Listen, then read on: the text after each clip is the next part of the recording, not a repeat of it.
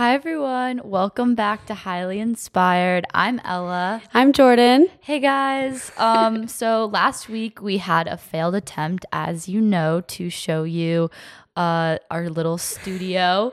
The visuals. The visuals. So this is going to be our official first episode on YouTube, and we have a camera now that works. Yes. So- Hello, YouTube. We're very excited to have this. It's a new phase, um, but like it's this is where it's always been in our kitchen, just trying to have some conversation, talk about stuff, and this is kind of where all it all started. So we're excited. Um, this week we have kind of a hodgepodge of topics that we want to talk about, and pretty much everything falls under the category of big tech and data and an amazing documentary that we just watched the other night, which was The Social Dilemma on Netflix. Um, it's only been out for a few days, and just after watching it, I think that it really inspired us to kind of do some external research and I don't know, kind of discuss it outside of just watching something because I think that people really respond to watching a documentary like that, which is so all inclusive of a lot of things, but they don't necessarily get into a ton of stats or like a ton of little intricacies or like psychology or this or that in in terms of casual real life human interaction. So they touched on it, but yeah, I think that um, talking about it in a more long form format is um, kind of perfect. Yeah, no, it's it was a great documentary. Um, I recommend it to anyone who hasn't heard of it yet or hasn't seen it. Um, it basically just to get a give a brief synopsis, synopsis without giving anything away.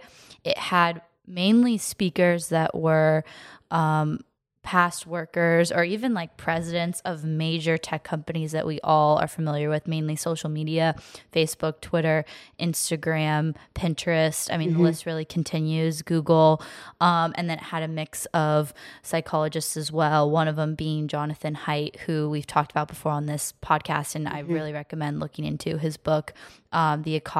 The coddling of the American mind, and um, Jordan and I, aside from this, you know this film we had been talking a lot about um, avatars and kind of your digital persona and we did an episode on that and that's one element of it but like these companies they really do see you as a digital entity and and you to just be fully manipulated by them as puppets essentially Yeah. So I think with talking about social media and talking about big tech, there's all these little um, innuendos or titles that people use to explain what's going on. The puppeteer comparison is a really good one.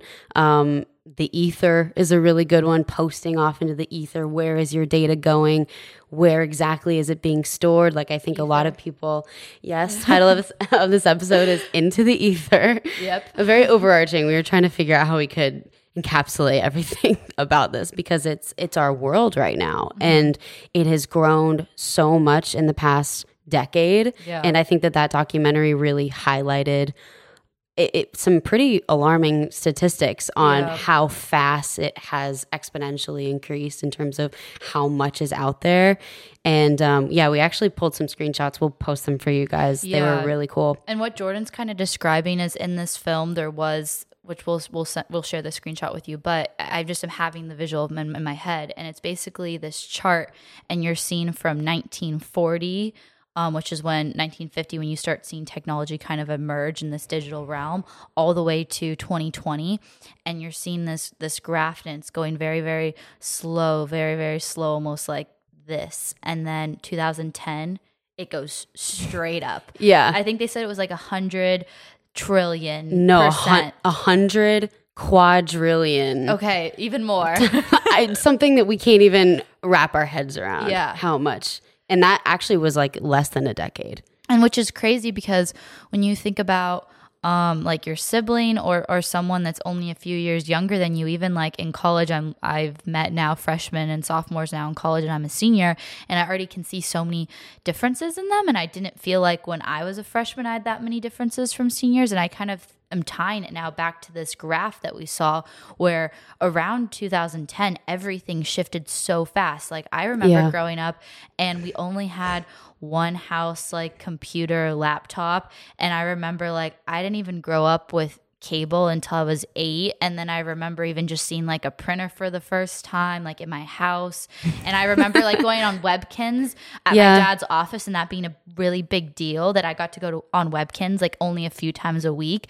And now, like, like you could go on your phone all the time on Instagram and you're what 10 years old like it's crazy Yeah, just the the sky is the limit, and Yeah. it's and it's even more instantaneous than that, where you had to get onto a desktop computer and f- go through all these passwords and then get on Webkinz. Where now it's just your face opens your phone, and then you click one button, and even if you don't want to type, you can just speak into Siri. well and least with webkinz i mean not to go like off track but at least you didn't have notifications. I know, yeah. like at least you didn't have it like constantly at you all the time. Like and it wasn't it was fun and innocent. That's another thing that the documentary brought up that i'd never really realized is before you know 2010 the internet we grew up with the the youtube we first were exposed to was so innocent it was cat videos and home videos and it you know Oh, I had probably five or six YouTube channels that I was subscribed to, but it was like I was religiously watching them Yeah. because that was it.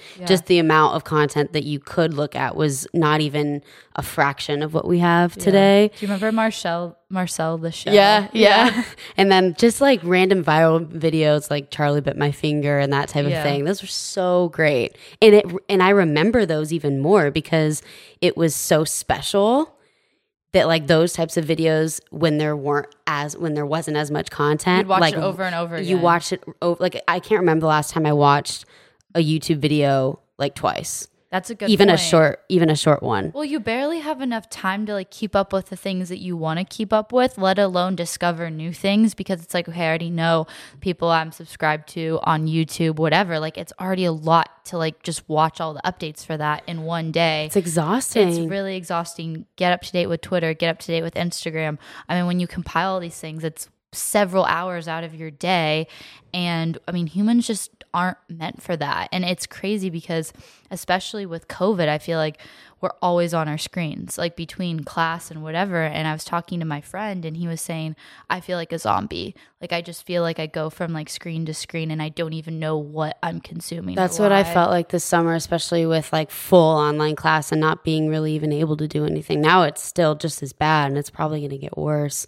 Um, but yeah, actually, is there is there a word now that you bring that up about um, feeling like you have to stay up to date with everything, and if you and if you're subscribed to YouTube channels or are following so and so many people on Twitter that you have to see every single thing? Like, I wonder if that's It, pr- there probably is a word for it. I'm not sure exactly. I mean, it, maybe it's a sense of like FOMO, but that's interesting you bring that up. Yeah. Because something that I noticed was part of the reason why we have such a hard time, like kind of, kind of finding common, like, co- like just finding things in common with our peers is because there's so much content out there is that we don't have a common culture. If you think Yeah. about Michael Jackson, the Beatles, etc., like everyone was obsessed with these things. Now everything is so niche and it's niche with mar- music, it's niche with movies, etc. Um like how do you even make friends with someone when you don't have anything in common and that was something the documentary brought up is that these algorithms are trying to get it so that you are seeing a completely different news story than I am. Like when you type in climate change is, you and I will have different pop up Yeah, words based yeah. off of our searches, our thinking, and our. I tested it, and it actually, actually, Yeah. we probably could have both tested it. Like, Yeah. but since we're in the same area, it would have come up with the same thing. Whereas if we were in Arizona, it could have came up with a completely different search result Yeah. or like filler, whatever those things are called. Mm-hmm. Yeah. That was scary. I had never seen that before. No. I mean, I figured as much, but I, I didn't realize how much it was tied to your like psych psychology and stuff. You know. Yeah, yeah.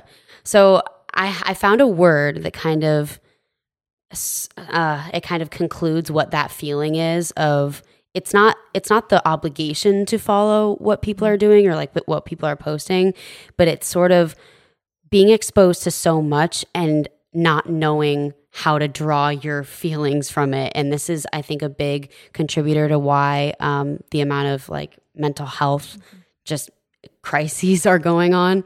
So, what it's called is instant digital empathy Interesting. which is where say becky's in nantucket and she's at the beach like you see her photos and then um, someone's in China and they're doing this or that, or one photo, it's someone super happy on vacation with their family, and then the next photo is a friend whose cat just died. So you've got just this insane roller coaster of some photos are super happy, some are neutral, some are sad. Like, w- I don't think that we were necessarily evolved to have all of these conflicting emotional imi- im- images, videos, um, words that are, there's no pattern, you know? And I don't think social media was built to categorize based off of emotion. It was built to categorize what will engage us the most. That's really interesting. So maybe that's kind of another like remember how we were talking about the other day that we do like drama, we like some sort of challenge that gets us to keep coming back to see those conflicting emotional imi- images.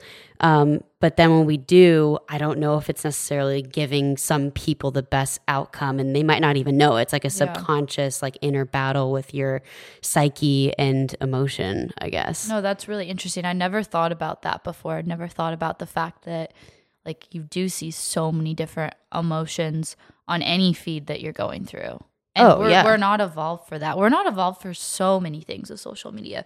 We're not evolved to have thousands of interactions a day with people or the fact that we are trying to seek approval from every follower that you have. We are not evolved to take that in. The most we mm-hmm. could do is maybe like, okay, let's say you're out at a party and you're wearing an outfit.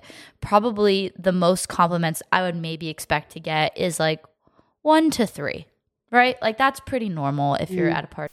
But with social media, I mean, these young girls, and I, I mean, I'm young too, but like even like a few years younger, I'm, we're talking 200 comments on a normal person's Instagram. This is not someone who's famous, whatever. Like it Like is- teenage girl that's, average. That's the expectation. yeah. Like, And if you get under that, when that's your norm, it can instantly put you in in a deficit where you're like, "What the heck? I hate social media. I'm never posting again." Yeah, and if you think about like I mean the percentage of the people that might see that post, of course someone's not going to like your outfit on there. Of course someone's if you put an idea out there isn't going to agree with your idea. You're exposing that image, that idea, whatever it is on social media to a wider range of people and it's not as selective as when you share something personal self one to one or in a group setting in person. Mm-hmm, you mm-hmm. know?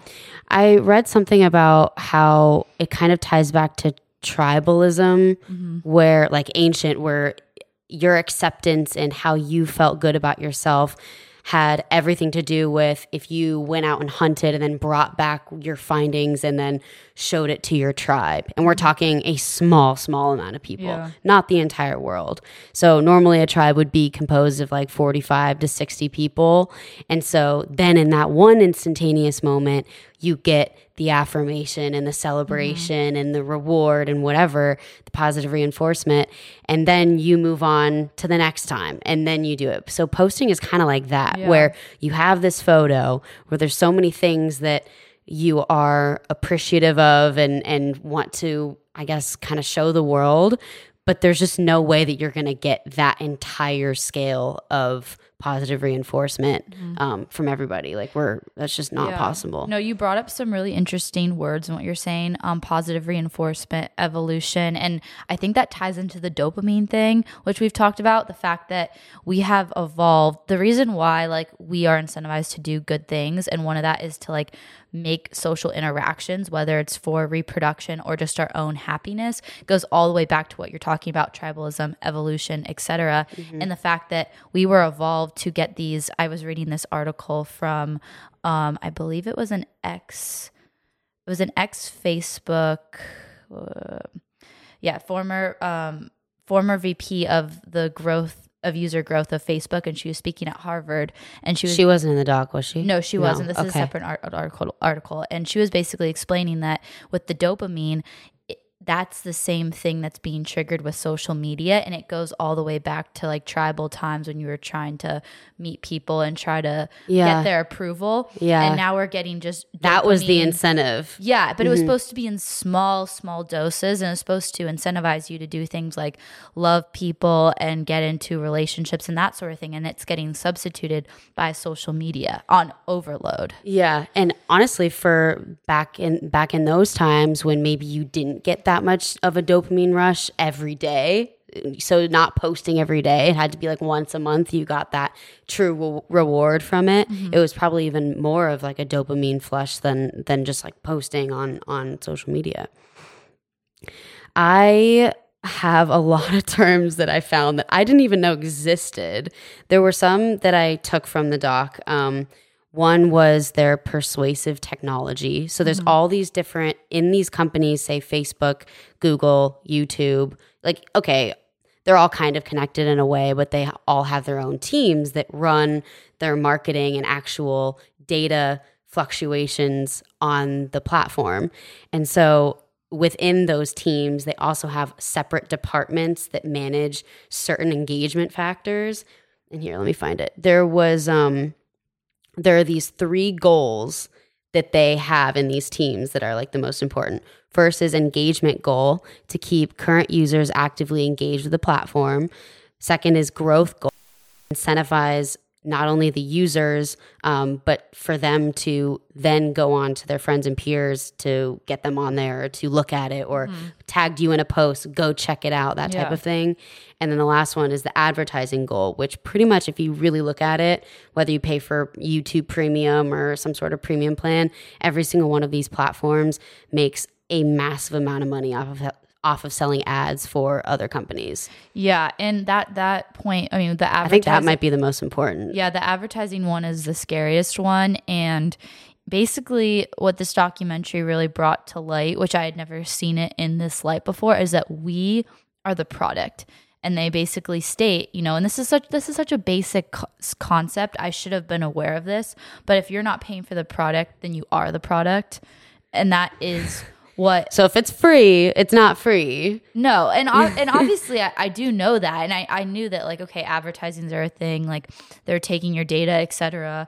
Like, understand all of that, but to actually internalize, I am a product. That is very dehumanizing if you mm-hmm. really think about it. Mm-hmm. Like every person on this planet that has, you know, that has a smartphone, that has access to the internet, that ha- uses social media, etc Yeah. like you're you're being used as a product and you don't get any benefit except that you get to like see other people's posts So to get more into that, a sub branch of us being the product, Mm-hmm. how would you explain that When dynamic? Like what makes us the product? okay i would say what makes us the product is that okay even if you are paying for i guess if you're so if you pay for youtube premium do you not get ads Um, you get ads from the creator if they have I don't know a brand Mm. deal with a company, but it's not those pre-video or mid-roll ads that Okay. like yeah. Well, I'm not sure how that side of it works, but anything that's free that you aren't paying a, a premium for, you're basically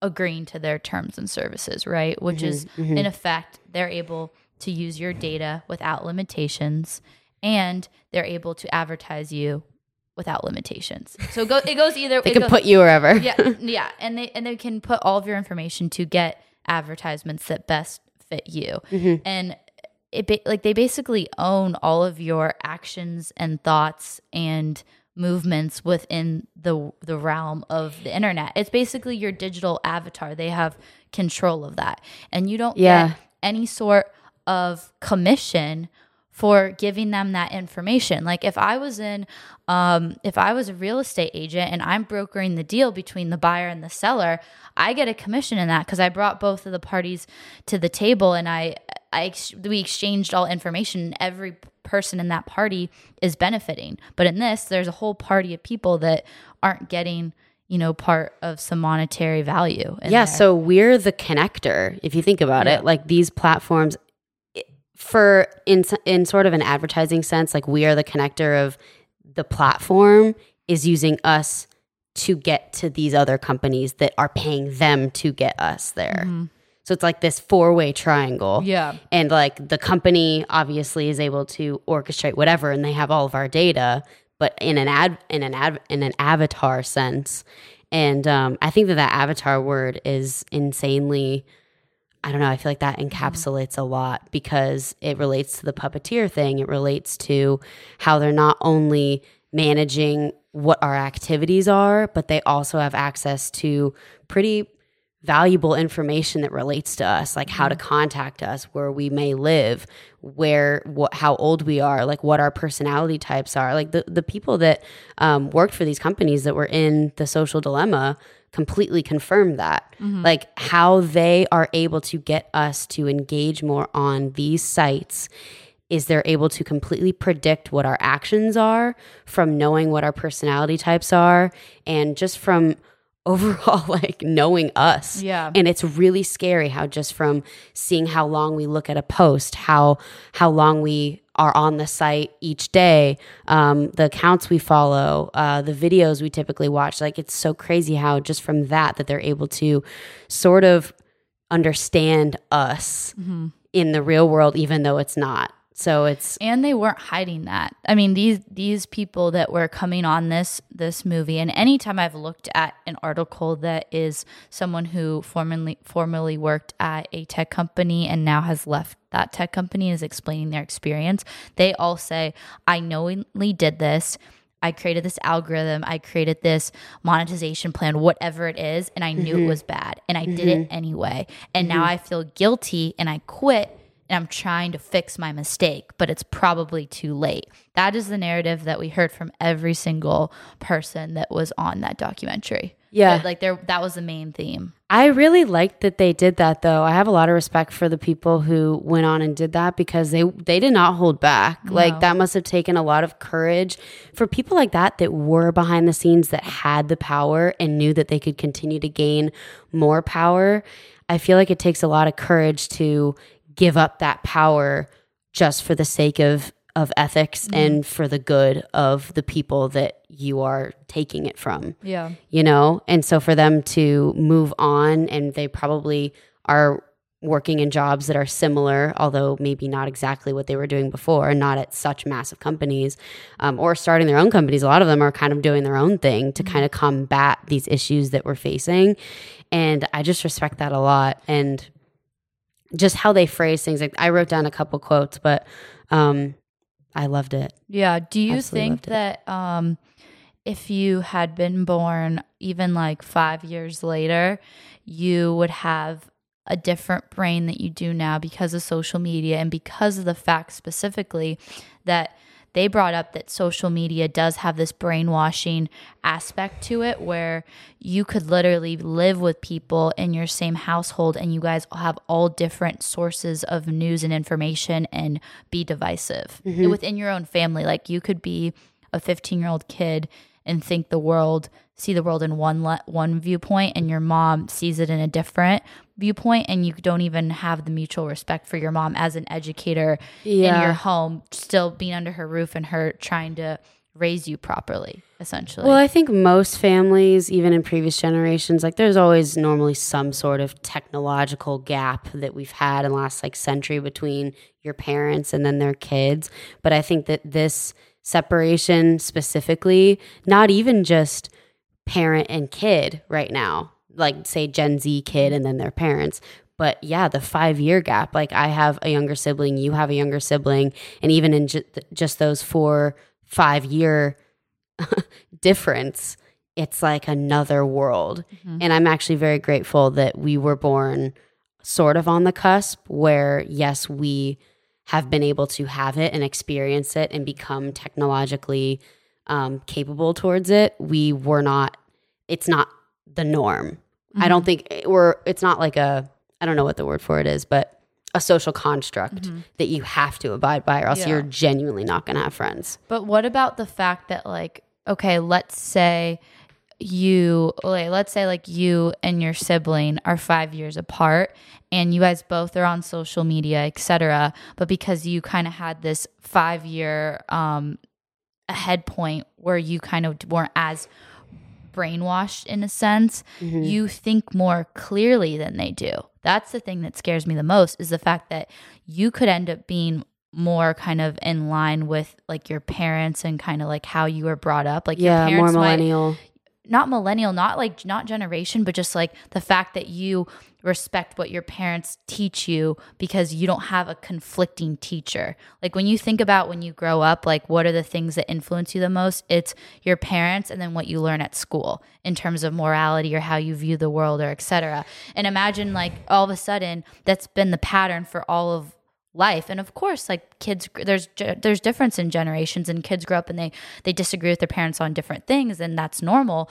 But we're seeing this third educator that isn't school that isn't parents that isn't family that's infiltrating in such a demanding way. And especially if your parents are at work how are they supposed to know what you're being taught online and how do they monitor that and should they monitor that? And then you have two siblings in the household that are part of the same generation. They both could be Gen Z, because they're a few different years apart, they could see the world completely in different lenses. Like that Mhm, terrifies me. And when I saw that on the the the the TV, I was like, wow, I'm really grateful. like I am too. And I wouldn't even say that it's just infiltrating that third entity. I would say that it's completely taken over. mhm. Just, I don't know, even seeing these kids on TikTok and what kids are normally posting. It's, I don't even, I didn't even look like some of these girls that they look like at 11 years old. yeah. It's, it's pretty wild. Well, if you think about it, like, okay, of course you saw like magazines and stuff, but Yeah. you weren't like, it wasn't like you had the magazines all the time. Take like you didn't take it to school. It wasn't in your back pocket, all that sort of thing. Mhm. And so, even with your example with like beauty, you had other things in your life that influenced like what you cared about, like what Mhm. your style was or whatever. And Mhm. now it's such like a, a monoculture in Mhm. every aspect, which is scary. So I have some stats that I kind of did pull from the doc, and there are two that are really scary to me. One, sort of coincidentally in line with um, the introduction of the iPhone and then social media apps and whatever. Uh, U- U.S. suicide rates per a million girls have increased by 151% in the last eight years Which is crazy. which is almost three times as much. And then the US hospital admissions for non fatal self harm, which is obviously um, a, a, it's a variety of things, but still not good. Girls age ages 10 to 14 has increased by 280% 10 is young. since 2010. Yeah. And then in girls wow. 15 to 19, it increased by 162%. Yeah. So, long story short, you can't argue that, you know? And and I- I mean this data has been traced from um, decades and decades even before this rise in in social media and technology and um, to see a spike like that in such a short window of time is definitely like inarguable. hmm No, and it's sure. sad. No, it's really sad. And something that um, I never thought about was the fact that there's only two, I guess you call it products. I don't know what the right word is. Things out there in the world that you refer to the people who use the product as actual users, and that is social media and drugs. Yeah. Like everything else, you use drugs. you're you're a customer. drug users. You're a customer of that. Like I'm a customer of this restaurant. I'm a customer of this store. yeah, our consumer, our client, Yeah. our not our user. Yeah. Yeah. Like you wouldn't go to a restaurant and be like, these are our users. Mhm. Like that's so desensitized. Yeah. Another thing that I remember that they talked about, which I loved, was comparing. We we it's thrown around a lot that social media is a tool, Mm-hmm. but like what defines a tool? Like what's the actual wholesome definition of a tool? Because when you think of tools, you think of like your dad's workbench and and saws and hammers, a bike, for example. Yeah. So why is it that social media is still referred to as a tool? And even if even if it is per se a tool in some sense, like what do you what do you call someone who uses a tool? Is it a user? Mm-hmm. Yeah. I don't know. I don't think so. I mean, yeah, I guess in some Users. cases. I just thought that that was a really cool analogy. Yeah. And obviously, a bicycle has other physical and mental benefits than just obviously using it for a, as a tool. I, I think their main Um, point was that a bicycle isn't demanding of you. It's the purpose of a bicycle is to serve the person. You're not serving the bicycle. And with social media, that isn't the same relationship. Social media isn't there to serve you. And that goes back to my point about that you're a product and it's dehumanizing. It's not there for you. It's there for that them. yeah, like a hammer isn't going to send you notifications saying pick me up and, yeah, and like I, I feel use me for five hours. No, literally, like if you think about it, your phone and social media, it's like a needy, like significant other that constantly just needs overly love and like hugs every Yeah. five seconds. Like it's not, and it's normal. so crazy how that is psychologically and what it does to our, our minds because is it the need to be on the same path as like other humans? Like do we is that why we perceive it as that? Like we need to be a part of it because it's technically other humans but it's mm. not. Like your phone is an inanimate object and these apps are just compiled of, of code. Like that's all they are but it's somehow this this pathway to connect with humans. the entire world and maybe that's why we feel the obligation. Maybe it's the fomo thing i'm not sure.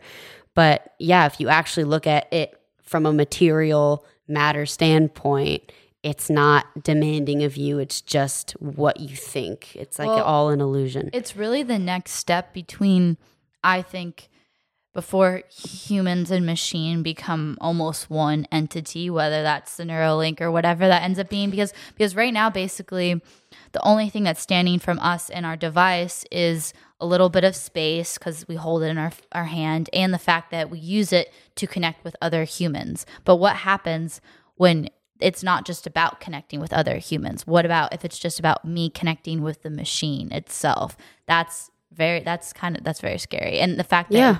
if the Neuralink because it is gonna it's gonna be a reality. Everyone should gear up for that at some point.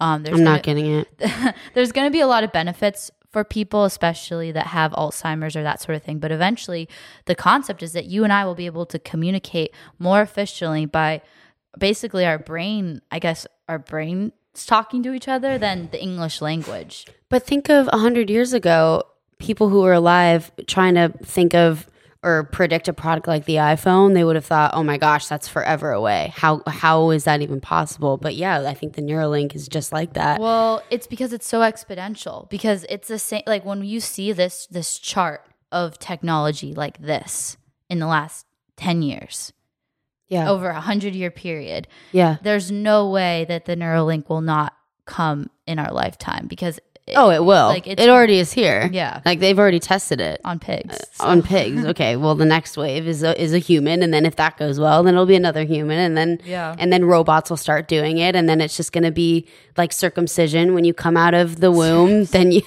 then you just get it right then and there.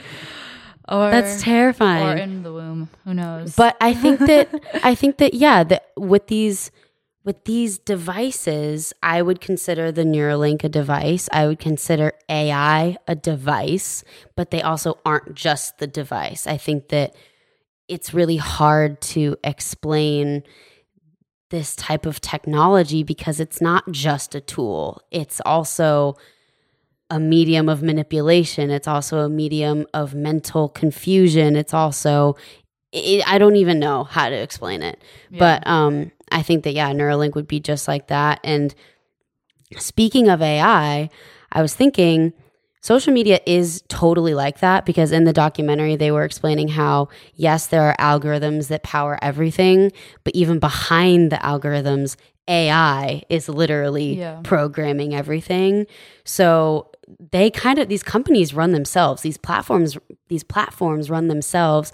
When we post stuff, it's not necessarily some like I don't know, nerdy tech guy drinking monster energy drinks and filtering through, oh, Jordan just posted this. No, it, it, it's not that. It's just, it gets smarter and smarter. it's, yeah, the it's more running the more you give it, the smarter the algorithm gets. The smarter the AI gets. The more it it seems to know you essentially, which is crazy. And I don't know. I I think it's interesting how it's gonna like shift human behavior.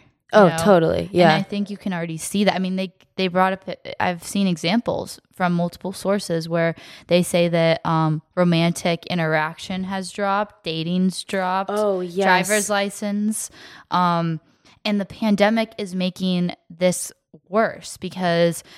I mean, young kids, we're in that category. We don't have as many social interactions that we're normally used to. These last Yeah. six months are not what we're normally exposed to. I mean, even in the classroom, it's making like- it worse. yeah, it's just I don't know. I found a word for it. So, um, most people know the term agoraphobia is the fear of places and situations that can make you feel anxious and mm-hmm. panic and whatever.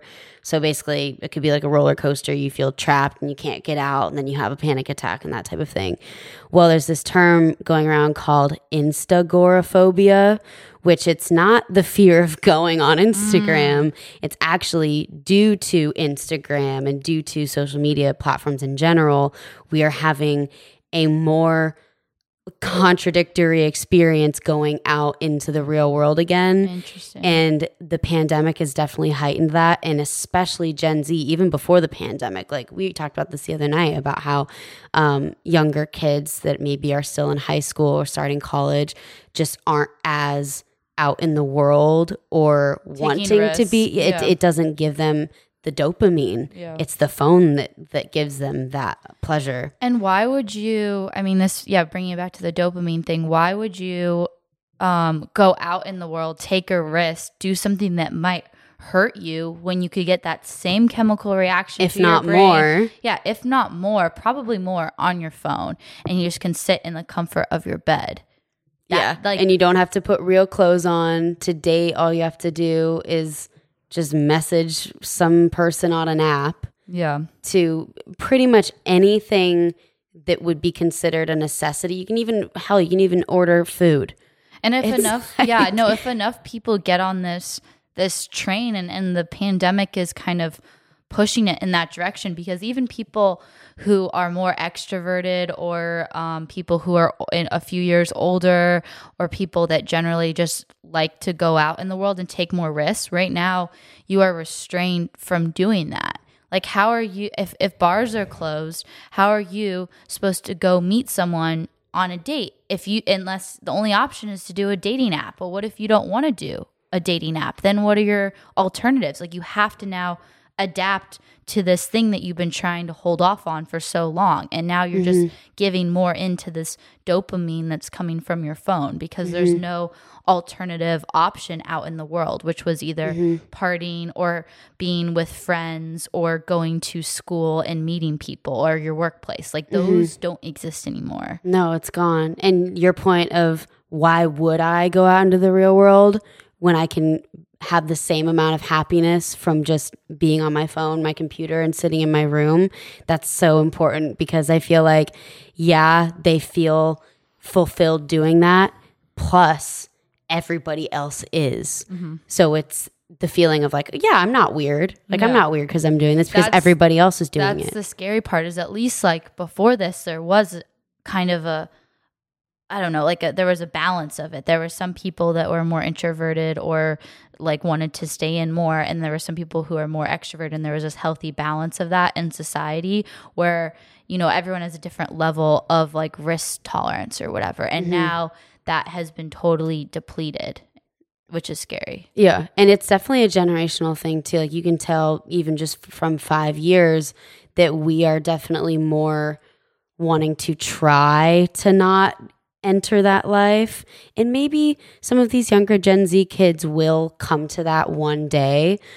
Hopefully there's not some sort of event that happens or some massive cyber attack. I I do think that the next serious seriously horrible i don't know terrorist a- attack event that happens it's got to be tech. Like I, I know it will. Like we and that's what we thought with the pandemic. Like there's still people that are like this was some sort of terrorist attack. Yeah. it's so hard to wrap your head around because in movies that type of um, violence or harm is more like physical and, and in the real world. But no this could Mm-hmm. be totally through just our data and our lives that we have digitally. Yeah.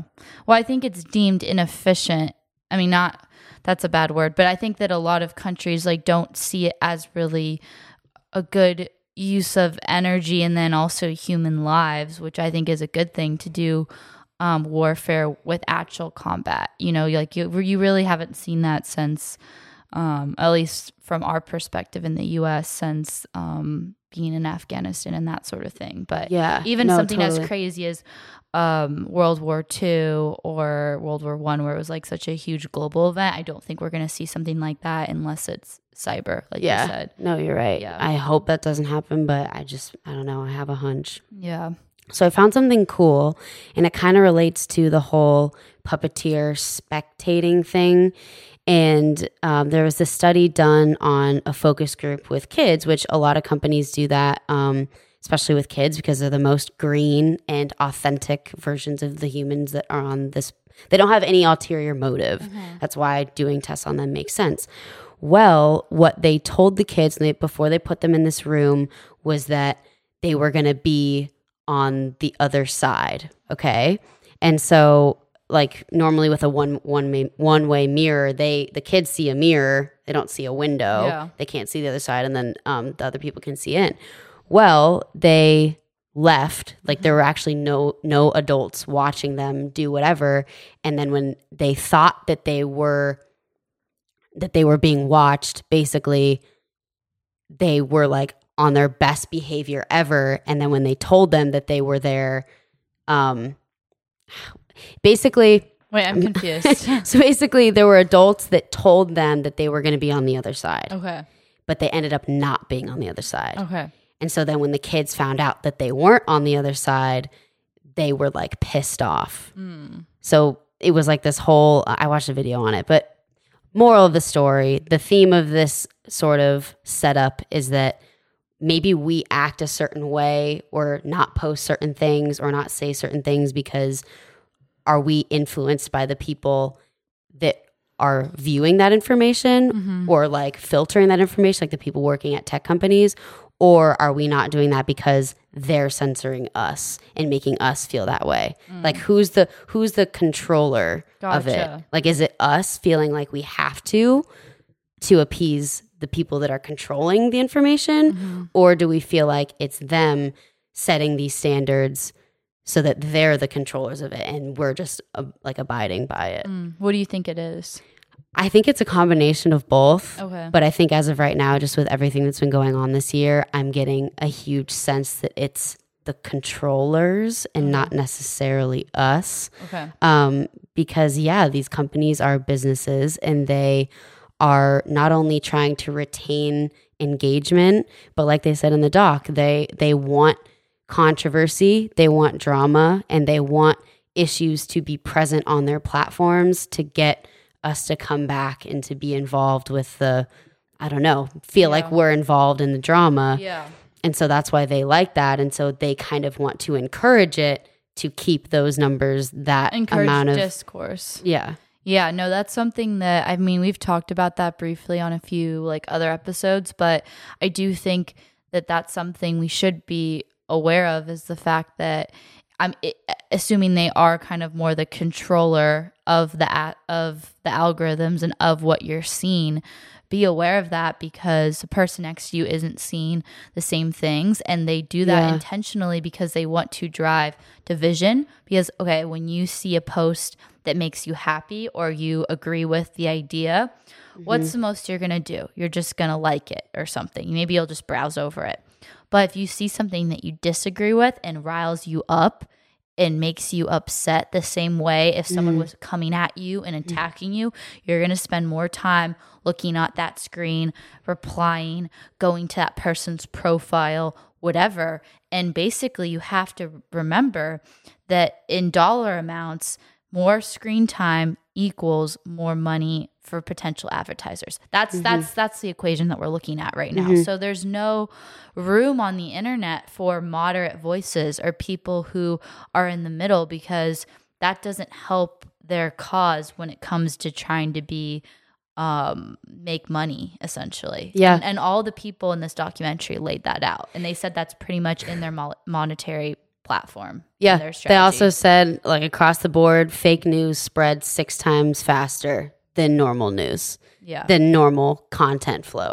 yeah. And I don't even maybe that's due to the algorithms, maybe that's due to the to the controllers or the users. or the Yeah. users, yeah. But I, I thought that that was really incredible. No, I thought that was really interesting. And it's like, okay, well, how do you fix that problem? I mean, I'm I'm gonna take the more libertarian position. I don't know what your idea is, but I think it's like that's on you then. If you know that out of all the news you see, six times of six times of it is going to be fake news. That's on you, the consumer, to do the research and be questioning things. Yeah. Um, but what do you think? Do you think that that should be kind of I think no, I think that think that's it should be on people to like dive into stuff to figure Well, out. no, the average Joe is not going to have any sort of control over what's actually on these platforms. So, yeah, it's up to us to develop better strategies for when we are exposed to this or that to find the holes in it and realize, okay, that that's probably not right. Or mm-hmm. have it incentivize you to then go and do external research to either confirm or deny that that article or tweet or whatever was actually true or false because don't put it out and continue the the flow chain of that um, post or piece of content if you if it's not true yeah. and that's what yeah that's exactly what's happening One of the guys um, who was, I think it was the, I think it was the the past president of Pinterest and maybe something else. I, I don't know. I don't remember for certain. But one of the guys said that his biggest fear from the fallback of social media is literally civil war. That, Yes. Like he said, what did he say? no the the interviewer asked him what civil war, what um, would be- degrade democracy, and the fall of the world economy. Those were his like three things, wow which are huge.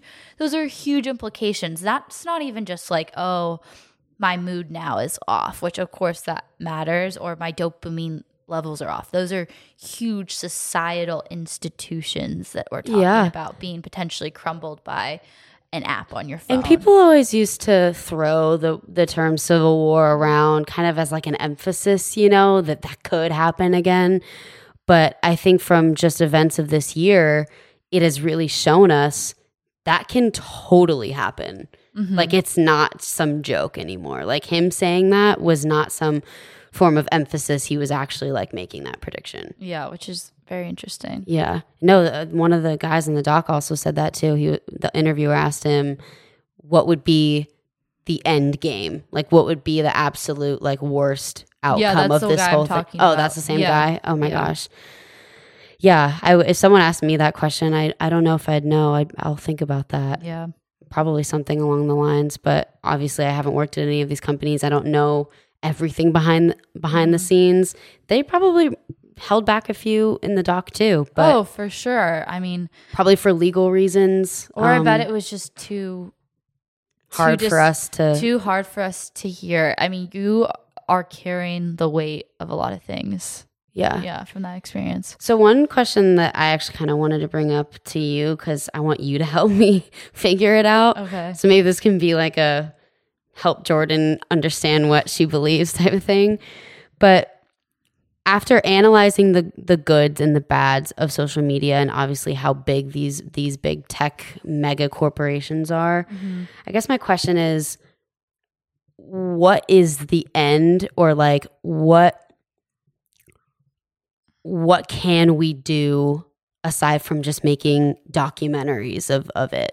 Mm-hmm. You know, like Yeah. maybe just continue talking about it, maybe Um, highlighting these differentiations. Yeah. Like I feel like there has to be something more that we can do that isn't so making powerless. government take control of it. Mhm. Cuz to be honest, I don't want that to happen. Yeah. Because if the government gets control of this amount of technology, who the hell knows? Like that is so scary. No, it's it's really scary. Like the AI being able to control our minds like if, if there was one entity that control that could control all of those tools up with different companies right now. You know, it's kind of like the saving grace a Exactly, little bit. At exactly. least like Twitter separate than Instagram, Facebook, which is separate from Snapchat. You know, at least it's like there's some there's it's a little divided. and they all have different Yeah. programming different don't- tools I don't know. This is like such a hard question to ask because you know, when does a company get to the point where it needs to be broken up? Now, I agree with you. I don't think it should be taken over by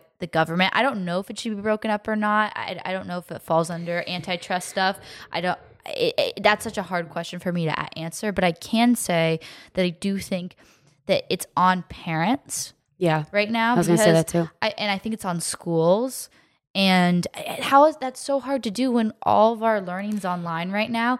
But this is so critical. And the hardest part is that there's a social pressure once everyone has an iPhone or a smartphone in the class, like in your whole class, like you're the last one left. Like your parents You don't want to be the give- odd man out. yeah, Yeah. you don't want your kid to be weird or not have friends or not fit in.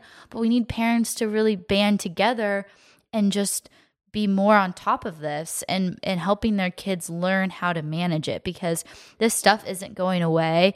You can't just be like, I don't ever want it. You can't take the Amish mindset and be like, I'm just Yeah. not gonna like touch it because that's not realistic. If you want a job, like that's part of it. But Mhm. it's like any sort of vice just learning how to manage it but it's scary because it is so powerful maybe some age restrictions i don't know. I think that's a good point of yes, it's obviously the parents' job to implement restrictions or convey to their kids what this whole thing is before they get too into it. But it's also the job of maybe the community of parents the the parents of the kids that are in your um kids class. To create some sort of norm. Yeah, so if it's a norm and your kid doesn't feel outnumbered, then yeah, I actually I think that might be bigger than anything because it seems like with teenagers and just young people, in. it's all about yeah, you want to be cool and do what's right, but yeah, with this, I feel like that's probably the only way that it could like actually happen and not make your kid be weird. yeah mm-hmm. yeah and i think it's like if parents don't understand or even like schools don't understand why it's such a big deal look at the science. Look at the dopamine levels. Look at this compared to any other addiction of any other drug or alcohol issue. It is all the same sort of chemical reaction and needs Yeah. to be taken seriously. I mean there's age restrictions on every other sort of Yeah. thing that you can consume No, So- it's we we saw it with Juul where everyone was like, "Oh, it's healthier, it, it's better and cooler, and it's the trend." Mm-hmm. A couple years later, it's it's getting a massive reform. Like everybody's against it, you yeah know. as they probably should be you know Which social media, this is a massive behemoth that it's not going to be taken down overnight. Mm-hmm. However, I do think that these conversations should not only be had parent to kid, but just in like communities of young people to maybe help get other types of perspectives into other like peers' heads that might not be as exposed to it. yeah Because if we sure. have to start small and then go bigger, as opposed to like going big and like not even knowing what that would entail, I think that it definitely would take work and time, but that could have definitely a better outcome Mm-hmm. than than having like one person controlling it, one entity controlling it. Um, I don't want that to happen. Absolutely not. No, and maybe maybe more social media groups emerging that are more community based or kind of long form discussions and are more about, you know, ideas versus just kind of a virtual conversation as opposed to Twitter or whatever where it's so short form. You know, I think that's also another maybe good idea. I just thought about this because, in regards to our podcast, we definitely have social media accounts and we alert people from of new episodes, whatever, through that. For companies that only rely on social media right now, do you think that that is a good route to go on, just in case something happened and these like platforms shut down, or or if they kick you off. exactly Um, like isn't that kind of I- scary? I, think that you probably it's hard because social media makes it so easy to get known and sell anything, especially TikTok's a whole nother giant. I was yesterday, I was with two of my friends, and they both at almost the same time are like, dude, TikTok. And one of them sold 40 shirts in like three hours off of TikTok. The other one sold a like $500 rug off of TikTok. So it's like, within, the like- new Craigslist. Kind of, but basically, you can just make something look so cool, and the algorithm just Yeah. takes it anywhere. Whereas, at least, I mean, with Instagram, it's like, okay, it's really only your followers that get exposure to it because there isn't that resharing aspect. I mean, you can reshare stuff on your story, but people don't do that as much. It doesn't have that viral effect like Twitter or, um, uh, the slot machine. yeah, exactly. Yeah. And so that was crazy to me just thinking about Yeah, I've that's seen sad that's uh scary because then your business is reliant on a certain amount of sales volume of social media because getting people to come to your website is a lot harder without social media you Oh, totally. Yeah. That's actually, I mean, that's awesome that they were able to sell their stuff and make money and get to people who were willing to buy it. I've seen some videos like that where people can use the effects and just make something look really unique and cool and then like everybody like blows it up. yeah Which is so insane to think about. I've personally never been like blown up like that Yeah. from posting anything, but I also don't have a TikTok, so I don't know. Um, but I was thinking like just from say Facebook and Instagram. Also, Instagram today updated their entire app. I don't know if you saw it. no So they now replace like you know that heart button where you could see like your likes and followers and all of mm-hmm. that type of stuff. It's completely gone. It's not even a tab anymore. They put it in the pro in your personal profile area where you can see like your notifications, mm. but they made this new section called shop, which it's even more like ad base, like you know the the normal instagram ads that you see it's kind of designed to show all of them in a scroll. Who and it's literally a store. Like how did instagram turn into a complete e-commerce store? That's what they just did. It's crazy because like yeah you can make you can like tag products from your website on instagram. It's so easy now. yeah. But Um, but before ads showing up every Yeah. couple scrolls or whatever i was totally fine with that Yeah. because i mean they have to do it mhm. they make money, whatever. But having an entire section dedicated to That's going to change the entire connector role of Instagram Yeah. because so many companies are going to want to do that because it's just people that go onto that shop section are to want to shop. yeah They're to want to like look to buy products. So Goodbye, department stores yeah, so it's not necessarily framing the products or the companies as ads, it's actually framing them As as, we're selling, yeah. Well, think about this. Like, okay, think about how inefficient shopping is right now. You got to, even if you're doing online shopping, which I mean, people from previous generations must look down at us and think that we're lazy. But even with online shopping, you have to go on like four different websites, compare your your carts. Imagine if you can do that all in one shop, one, whatever, and it's already built on an algor- algorithm of your taste, and it Yeah. combines all your favorite stores and all your favorite colors and whatever. Like that's so genius. No, I mean that is super genius. It saves time from having to like go and find stuff on your own. It gives it to you, Mm-hmm. but it's also it could be bad if Yeah. Mm-hmm. you don't like see through it and understand that it's yeah they're marketing and advertising to you. hmm for sure. So I we should probably wrap up in a little bit, but I found some really interesting sort of data info as a comparison to understand like how much data is in the world right now. Yeah. And so obviously everybody knows like megabytes, gigabytes, and then terabytes, Yeah. probably like the biggest that I knew of.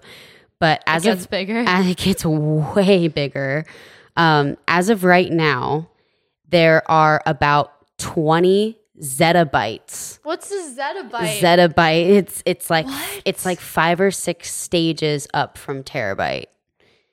Like a huge, like probably entire, Okay. probably an entire store or a, a barn would be a zettabyte okay. of like pillars of of data storage. Okay. So we have 20 on Earth right now out of all of this that we already have. It's predicted that in four years, before 2025, that this amount of data will increase to 175 zettabytes. And we're at four right now. No, we're at 20. Okay, so we're at 20. We're going to go to 175. We're going to go to 175.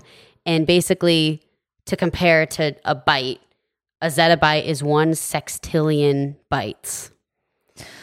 Ooh. and this would fill a thousand data centers or 20% of manhattan so think of all of manhattan with the buildings Get into Every the real building- build business for data centers. That's all I have to say. yes, exactly. So you can Oh actually visualize gosh. those skyscrapers not being filled with apartments, but being filled with massive black cubes, This is like Blaze which is where the data is going and being stored.